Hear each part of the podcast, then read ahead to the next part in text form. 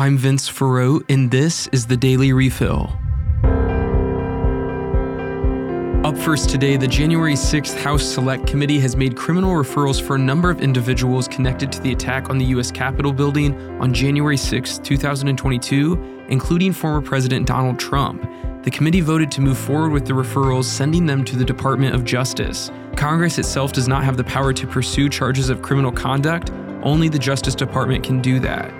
This will likely be the final meeting of the committee. In other news, Canada faced tragedy on Sunday, December 18th, when a gunman opened fire in a condo building in Vaughan, Canada, killing five people. The gunman was later killed in a confrontation with the police roughly 40 minutes after they arrived. So far, no motive for the attack has been established. Let's pray for the victims, their families and friends, and for peace in the area. Following up on yesterday's story, President Putin of Russia met with President Lukashenko of Belarus. The two discussed deepening both economic and military ties between their two respective countries. Belarus has remained a close ally of Russia over the years, and Russia has been able to exert a great level of influence through that relationship.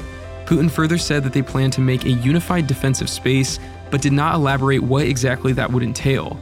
Russia has used Belarus as an additional border from which to attack Ukraine throughout the conflict. So far, however, Belarus has not directly aided Russia militarily in their attack on Ukraine. Finally, in controversial news, Father Frank Pavone from the organization Priests for Life has been laicized by the Vatican. The news was broken by the Catholic News Agency. The penalty came after Pavone appears to have had a number of issues with church authorities and made controversial political moves through his ministry.